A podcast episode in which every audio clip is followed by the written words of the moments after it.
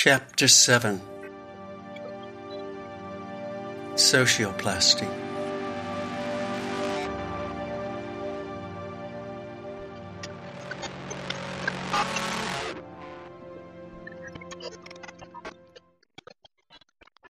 Lewis Mumford coined the term megamachine, which he applied to the Egyptian god kingdom, and in particular to the construction of the pyramids. Mumford does not connect the emergence of the machine with the device-like object, seeing it instead as an entity composed of human bones, nerves, and muscles, rather than dead matter. This interpretation is highly captivating insofar as the machine is not conceived of as a split off a technical object, but rather as a social sculpture. That is, as a tightly organized human pyramid, controlled by a bureaucracy whose most noble task is to erect a gigantic burial chamber for the sovereign, and thus the appearance of immortality. At the center of this machine, the pharaoh rules in the same way as the Egyptian religion tells of its god Ptah. If the latter forms a thought in his heart, it is transferred into reality by mere utterance. Said, done. So the pharaoh's word is law, his heart of the driving force of the social structure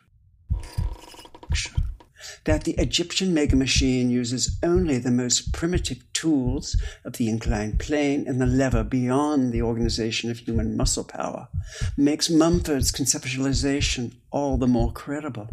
After all, it adheres solely to the human material used and thus to a social symbolic order. Although this machine encompasses the whole of society, it does not actually produce anything. That is in utilitarian value creating sense. A utilitarian valuation assumes a machine exists solely because it rationalizes human labor and entails the improved output of power or product.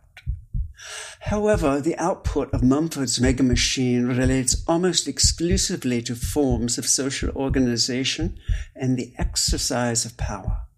It produces the type of worker who can be reduced to his muscular strength with a precisely delimited, repetitive activity. It creates a bureaucracy that sees itself as a supple and reliable transmission belt of power. It produces subjugation, subordination, and even finer control mechanisms, chains of command, inventories, and writing. Last but not least, and this is perhaps its most subtle production, this machine produces an ideology of total domination, in which the king, understood as the executive organ of cosmic powers, is ultimately seen as a god king himself. Insofar, it's quite understandable that Mumford associates the emergence of the mega machine with the emerging sky gods, with the rule over the calendar, with the arithmetic, and with the signs of writing. The purpose of the mega machine is therefore governance itself in a double form, as governance over the human pyramid and as a containment of the threat of death. Thus, the actual function of the Egyptian mega machine would be the mummification of power and its transformation into that immutable, eternal order that the Egyptians called Ma'at.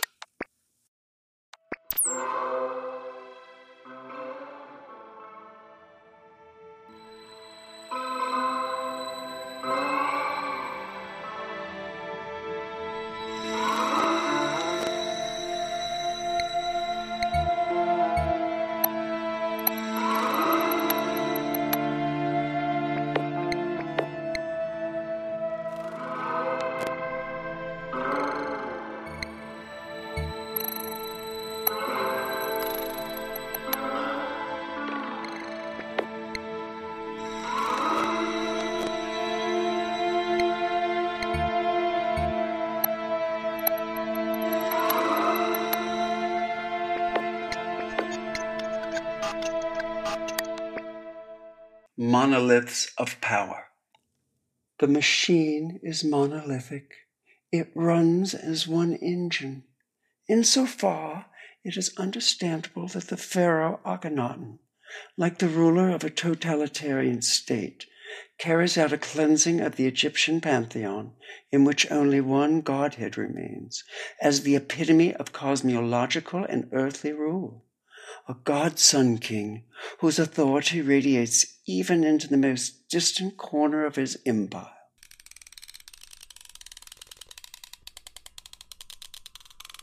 The Matrix. One may criticize Mumford's Mega Machine for dissolving the concept of the machine into a purely symbolic order. With equal justification, however, one could also see a special gain of knowledge in it, because Mumford shows the machine as socioplastic, as a matrix explaining not only the respective cosmogony, but also the structure and legitimation of political rule in the process, as in the case of alphabetic iconoclasm, by no means do people need to be aware of the implications of their social structure. Quite the contrary. Rather, the matrix possesses a persuasive power precisely to the extent that it remains unreadable. A darkly pulsating magma, hidden in an inaccessible birth cave. In view of this darkness, one understands why the technique of the lost form translates into the theoplasticity of a supreme God, and finally brings about the social upheaval that has been called the Greek miracle. In all of this, the political rule remains conspiratorial to the machine. The only thing that changes is religion. Now one has to deal with entities that pretend to be reason, but clandestinely or in split form, clearly bear religious features. Insofar, one could paradoxically speak of a cult of reason, or more precisely, a cult of the machine. The latter releases performances that, like the Deus Ex Machina, can be read as stage reality, but at the same time transferred into social life and assume a real power, embarrassed as to associate this matrix with a mental figure of thought one might refer to the Foucauldian dispositif, which in turn is influenced by the Heideggerian Gestell. Foucault defines his dispositif as a decidedly heterogeneous ensemble that includes discourses, institutions, architectonic devices, regulatory decisions, laws, administrative measures, scientific statements, philosophical, moral, or philanthropic tenets. In short, the said as well as the unsaid. This definition is quite accurate for the alphabetic social machine, since, as will see, it is by no means about phonetic spelling alone, but about society in toto, the formation of the hoplites, pedagogy, natural philosophy, identity, democracy, and the longing for immortality. In short, the ensemble of social practices, institutions, and beliefs. The psychotope. The difference. While dispositif and Gestell aim at positivities, the spirit of the machine has not only a revealing, but also a veiling side. If you want to use the alphabet, you have to hide the bull in the sign. The Black Sun. In attempting to approach the so called Greek miracle, the myth logos dichotomy is perhaps the most popular formula used to explain the emergence of this novel content of thought. Because one refers to the early protagonists of writing, there is a constant temptation to declare this or that thinker as the supposed father of thought. However, such reasoning is contradicted by the fact that the alphabet, was already in widespread use as a social institution in the 8th century BCE, at a time when neither philosophy nor historiography could be spoken of. Insofar as the birth of the alphabet does not belong to the light of reason, but to the time of mythical darkness that the Greeks referred to by saying, the time when the gods fought. If one wanted to insist on a dichotomy of myth and logos, one would have to deal with the alphabet as an engine that smuggles a mythical contraband into thinking. But how could the machine of pure reason have formed in the darkness of mythical prehistory? That this question was not even asked has to do with the fact that the answer would have destroyed this beautiful epochal division. One would have been compelled to pin the machine down as the last survivor of Greek theomachy, in the form of the Father God, whose birth points to a most worldly matrix, the magma of the lost form. In view of this plastic God, however, it would become visible what the beautiful epochal division tries to cover up, the not only reason, but also a cryptic order that played a role in the design of Occidental thinking. If one makes use of the metaphor of light, which has accompanied reason since time immemorial, one would have to understand the machine as a displaced, equally effective engine, as a black sun. From one cast. If one understands the alphabet as a mega machine, the Greek miracle turns out to be less miraculous than it is inevitable. Insofar as the characters of the alphabet stand side by side on equal footing, it is obvious that the social formation takes on democratic features. The isomorphism of the signs produces the isonomy, the mood of equality from which democracy will eventually emerge.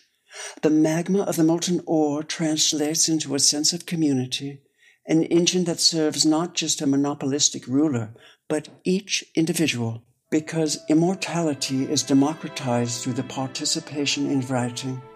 Every citizen now has a claim to an immortal psyche, to appear as an unmistakable I.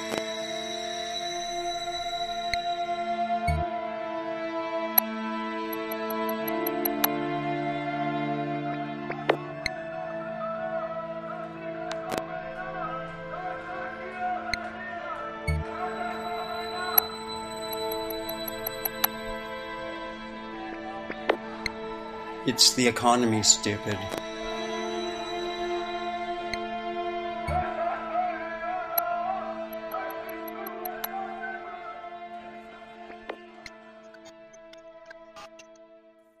Not only alphabetic signs, but also the coins with a denomination printed on them that began to circulate.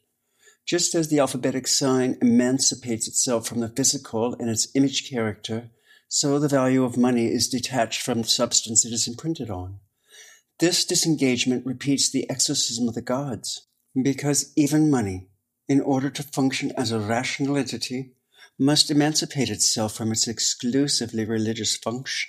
As the art historian Bernhard Laum recounts in his great study on sacred money, coinage does not originate in exchange, but in commerce with the gods, in the logic of sacrifice.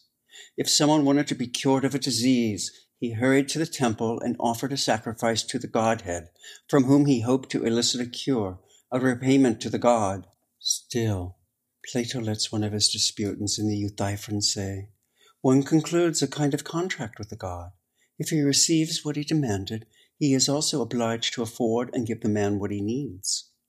Because people here communicate with the world of the gods and not their peers, it isn't surprising that the temple, not the marketplace, represents the original center of money.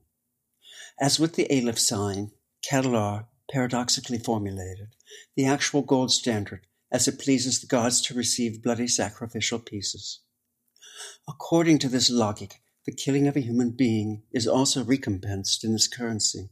To make up for such an injustice, one speaks of a four or a tenfold cattle tax, since priests as the center of the trade, enjoy more meat than they can consume, they begin, following the logic of a food coupon, to issue meat skewers. If a believer presents such a meat split in the temple, he can claim the corresponding amount of meat. This is precisely the meaning of the obolus with which the believer pays. A meat skewer, the drachma, in turn is a half dozen of them. In this way, the derivative formation also creates a profane everyday market. In the course of the alphabetization, the maintenance of the sacrificial system falls to the city states. It is here that the oblai and the drachmas are finally transformed into coins with an imprinted face value. While Tacitus reported in the first century BC that money transactions and usury interests were unknown things among the Germanic tribes, in ancient Greece, the money economy had spread so far in the 7th century BC that a large part of the peasants lived in a kind of interest bondage. Insofar as this, talk of the circulation of signs is not a metaphor, but a characteristic of the political economy of the time.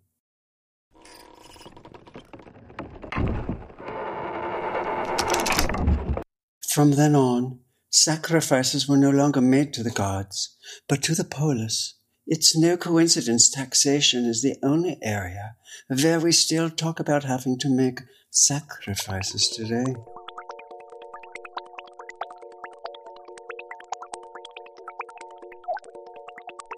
Defining power. The nominal value is the value that something has in name. It no longer lies in the thing itself, but represents an attribution covered by the authority of the entity issuing the coin the city, the country, the emperor. Henceforth, the basis of dominion is the ability to give things a name.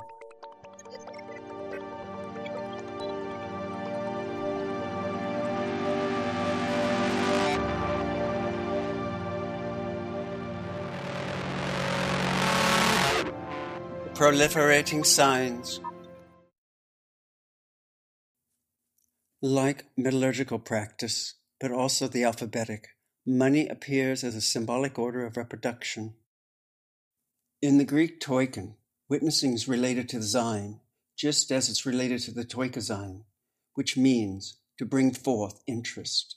Toikus, the father, genitor, tokus, childbearing, birth.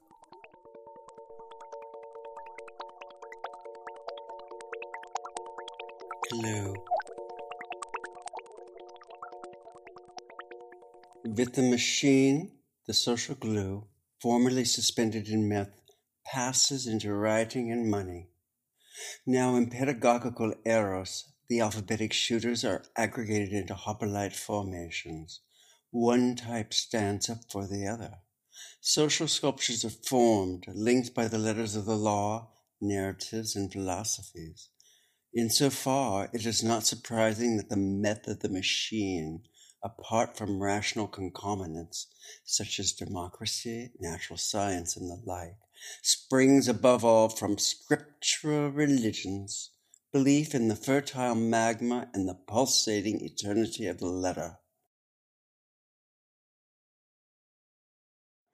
In the beginning was the Word, and the Word was with God if we compare the Greek city states with the Egyptian social pyramid, the difference is striking. Whereas the mega machine was dedicated to the apotheosis of the pharaoh, in other words, ultimately a monopolistic event, the machine functions as a comprehensive social glue, and under the law of autonomy, every individual citizen is promised participation, and in this respect, a general well being.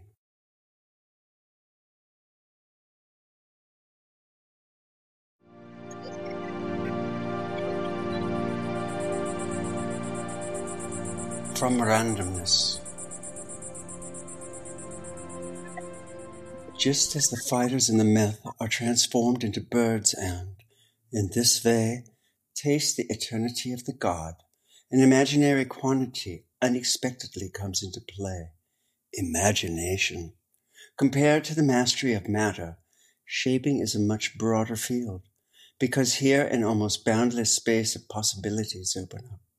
Insofar, it is no coincidence that this force is held in the highest esteem. That is why Aristotle calls the coin nomisma, explaining this by saying it is because you can set the value of the coin at will. If the Greeks still think of the nomos as divine law, they secretly know they have procured it for themselves.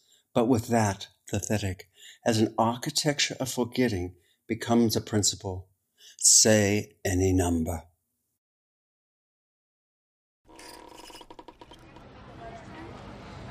G53, G53. We're looking for the B number, B letter, I should say.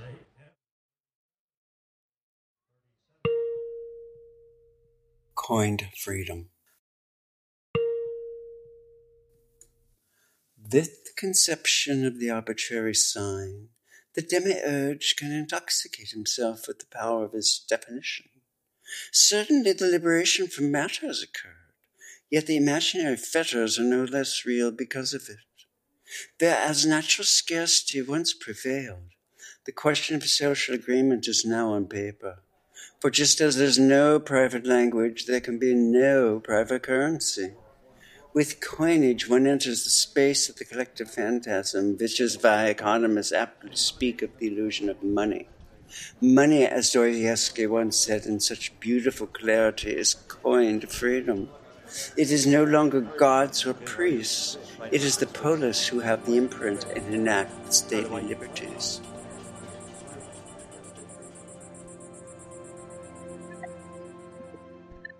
Image and number, alphabet and money, the two sides of the coin.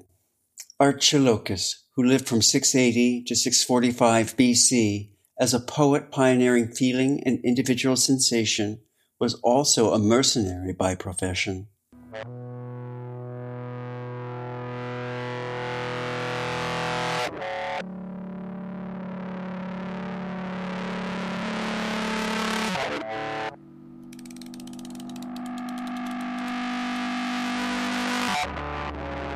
The Greek polis, the discovery that one's own self as well as the collective self, is not destiny, but plastic.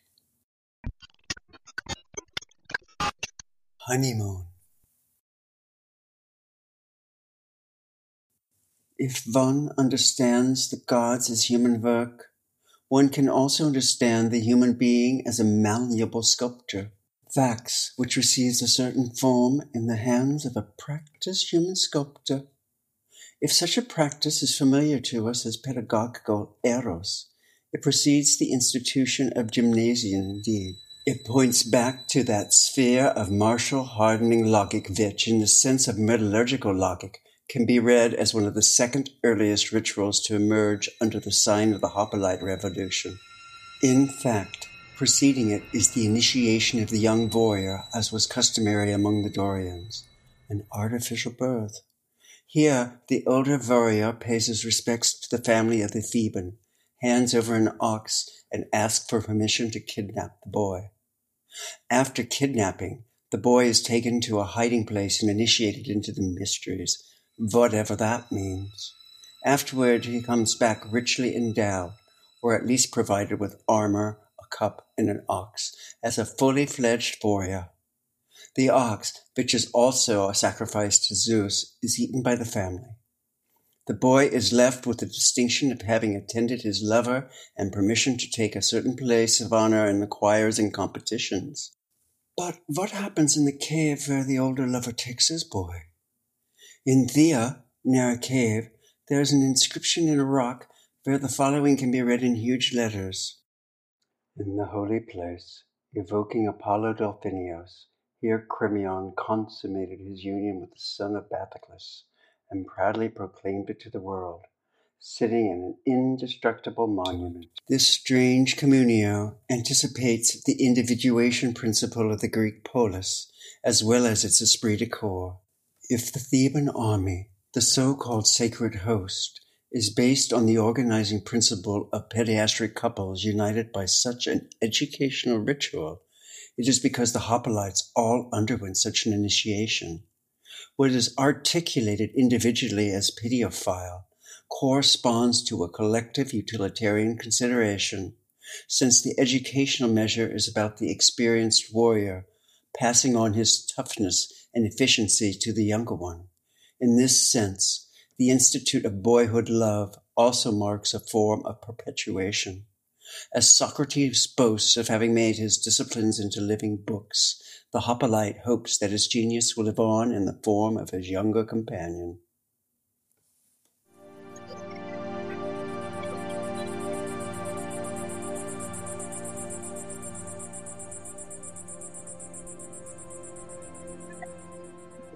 Esprit de corps.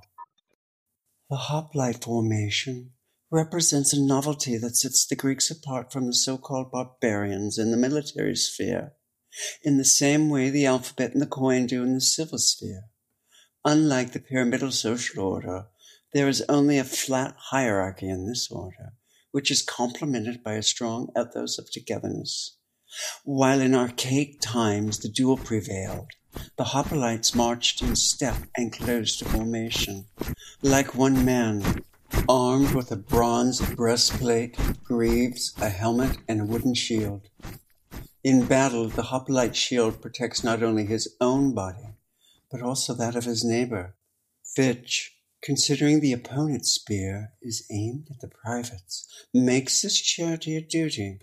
Accordingly, the psychology of this brotherhood would be more plausibly explained if one thinks of these figures of thought worked out in the alphabet as the ideals of the body and the personality.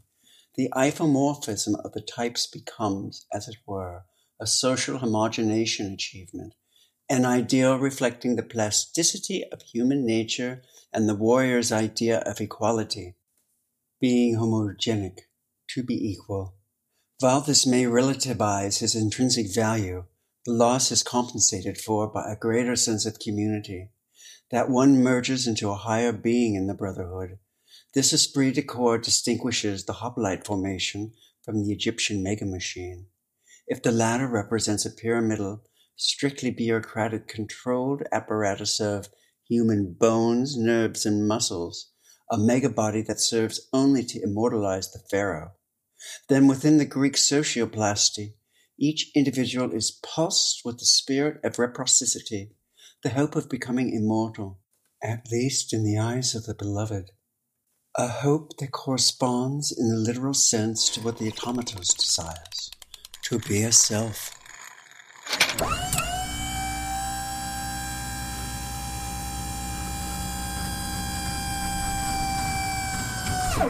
From the melting pot that the new socioplasty conceives of itself as a cultural unit becomes clear from the irreconcilable harshness with which the Hellenists demarcate themselves against the illiterate barbarians.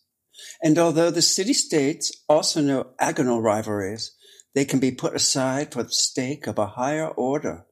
Consequently, the warring party sees all of their combat operations during the Olympic Games. But what is this higher order?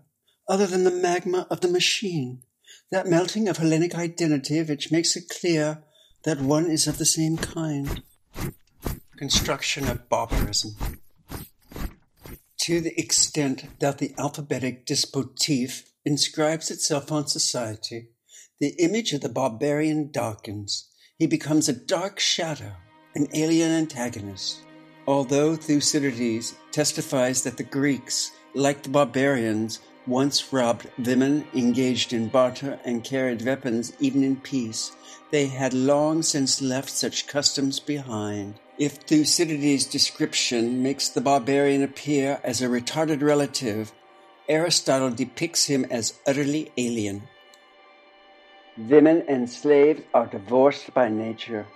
That is why the poets say, It is fair the Helena rules over barbarians in order to express that a barbarian by nature and a slave are the same. The rift that detached the alphabetical dispositif from nature makes itself felt again in the form of the barbarian, return of the repressed.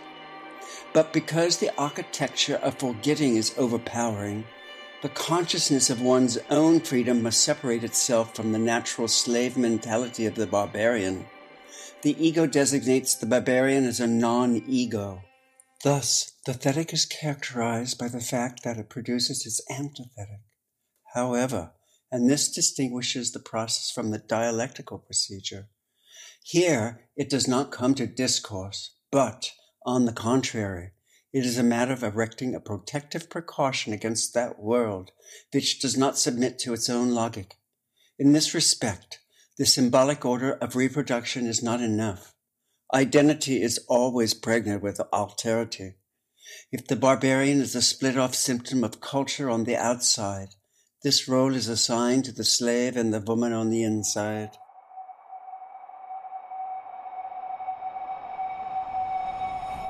This mechanism of demarcation becomes second nature to the cultivated, to the extent that the engine of culture becomes eternalized.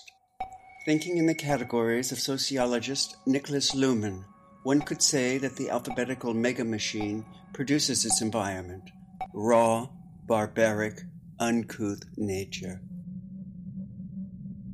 promise of freedom. Nevertheless, it would be premature to understand the logic of demarcation as the driving source of the alphabetic dispositif, because in the desire for identity still predominates the promise of freedom of the lost form, the possibility of giving the needable mass this or that, indeed any form at all. But with that, desire points beyond any logic established in advance.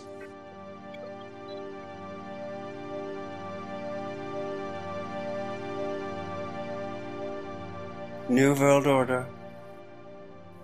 To the extent that signs circulate, a social cycle emerges that defies cosmological order. But since here also, instead of boundless freedom, there is a need for social containment and consolidation, efforts are made to form the formless magma into a structure and to let it cool down as a social institution. Just as the process of the lost form produces theoplastics, the alphabetic dispositif produces the laws of the polis. This, however, requires the cooperation of a goddess, more precisely, the machine, which transports her to the place of action. The moment when the Deus ex machina appears is highly symbolic, for the goddess, lowered by the stage crane to the mortals, is forced to admit her incompetence. The matter is too difficult for a mortal alone to dare to judge here. Not even I am allowed to decide a murder case that involves such taint.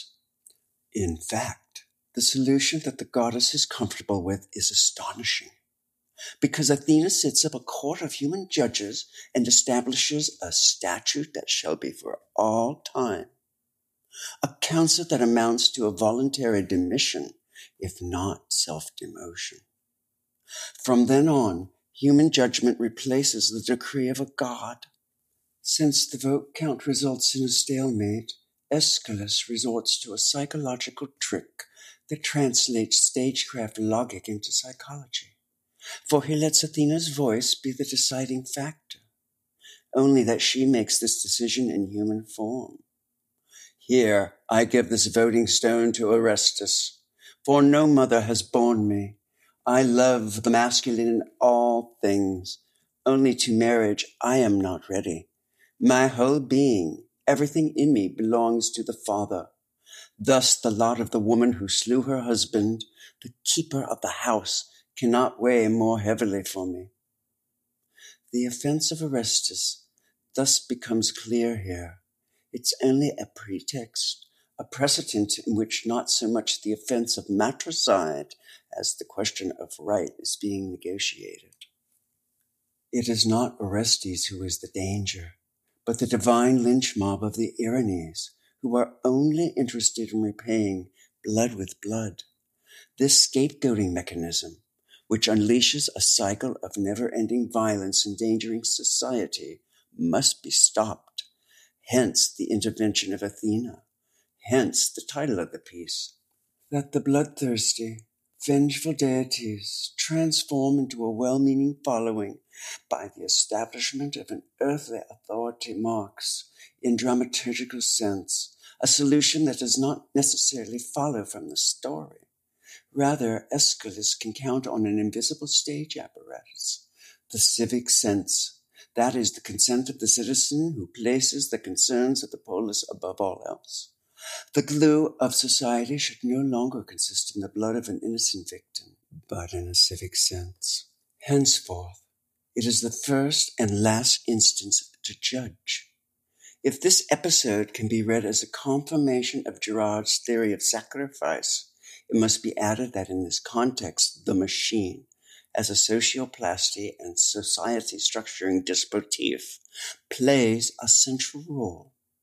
In this respect, the institution of human law shows a clear parallel to the money monopoly, which also substitutes for the victim. If coins were already circulating in Athens since the year 500 BC as the tetradrachm, on which the portrait of Athena was imprinted, this is evidence that the glue of society no longer consisted in blood and the cult of sacrifice, but in coinage and general literalism. By the time Aeschylus's Eumenides premiered in 458 BC, the Athenian drama had become a form of currency used far beyond the city's borders. As a standing saying said, it's the poet's very words, coined with his very tongue, which would serve up the city's glory.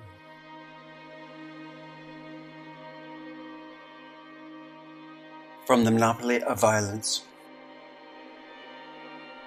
That the polis installs an institution to take over the business of the gods marks a historical contingency that in itself seems miraculous. But in the context of the longue durée follows a profound inevitability. For with literacy, monetarization, and law writing, a new social glue has established itself that, like the civic sense of the Hoplites, no longer owes itself to cultus, but to reciprocity. Moreover, the insight has spread that man is a malleable being, vax in the hands of his educators. So why, then the image of the Godhead disappears in the sign, should it be left to the Godhead to decide the people's business?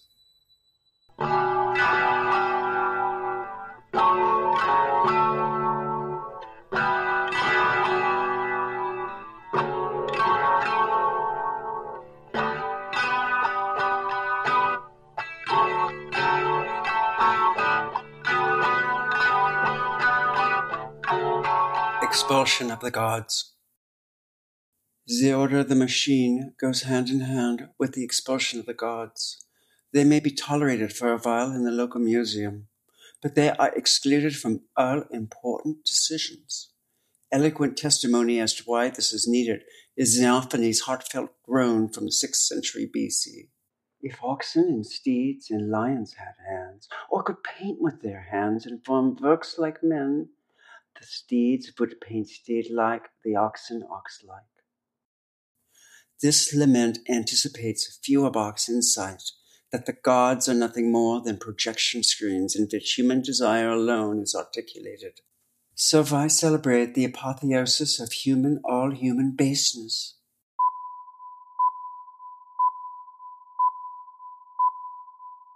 Crime without perpetrator.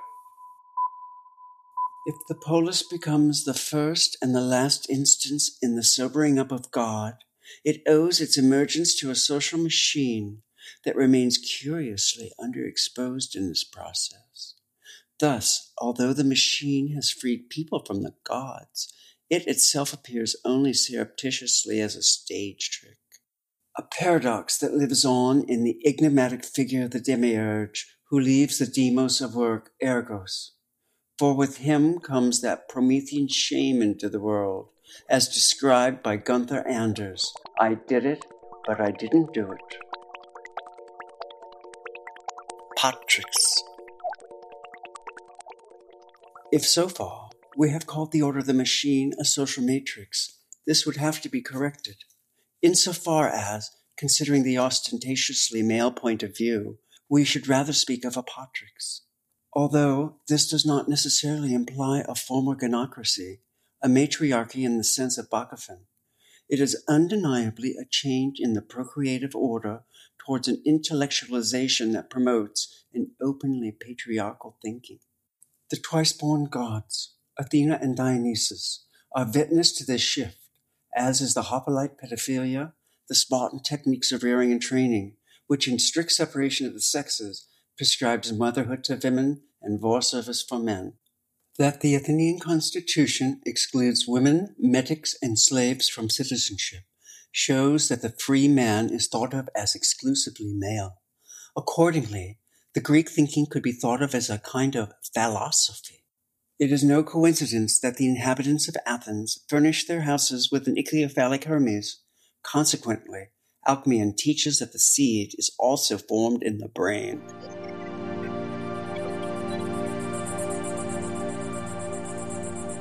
Forever and ever. With the statue of Areopagus, which, as it says, is to be valid for all times, the claim to eternity, formerly reserved only for the pharaoh, becomes a matter for the community. Henceforth, the citizens of the city, according to the laws, decide on life and death. This institution banishes from society the human sacrifice that was still familiar to the cities of the archaic period in the form of the pharmakos, that pitiful person who was fed by the community in times of good economic activity, but also executed as a scapegoat in the event of epidemics, famines, or impending wars. As the goddesses of vengeance turn into the well intentioned ones, the human sacrifice makes way for pharmacy, the social remedy. Once again, it is money that explains the logic of this miraculous transformation, because it's a tax that allows death to be paid back in small collective coin. There is no longer a need for an individual to pay for the community. Insofar, the magma affects a cultivation. How have we characterized the labyrinth, the possibility space of the universal machine, as a place of death and a place of rebirth?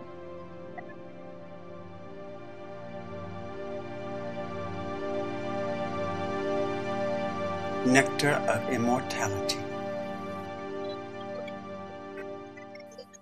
If the noblest purpose of the Mumfordian mega machine is the endowment of immortality, it can be argued that the alphabet is something of an inward turning, decentered mega machine.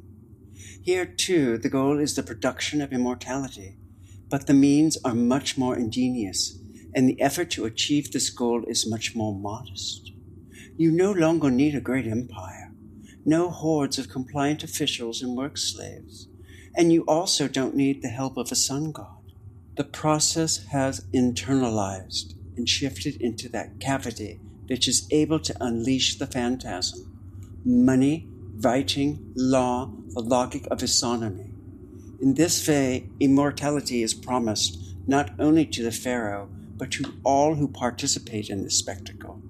Insofar the machine can be conceived of as the operating system of antiquity, as that intellectual engine controlling social communication, permeating all pores of action and thought, as ubiquitous and all encompassing as the air one needs to breathe. And this social machine is all the more powerful because, unlike the rigid Egyptian mega machine, it is not linked to threats or sanctions any more than it requires a material necropolis. One could say that the cave in which the sacred bees nurtured the child of Zeus has inserted itself into the psyche of the people themselves. Indeed, that in the heart of each individual pulsates the dream and the longing of the demiurge to become immortal at last.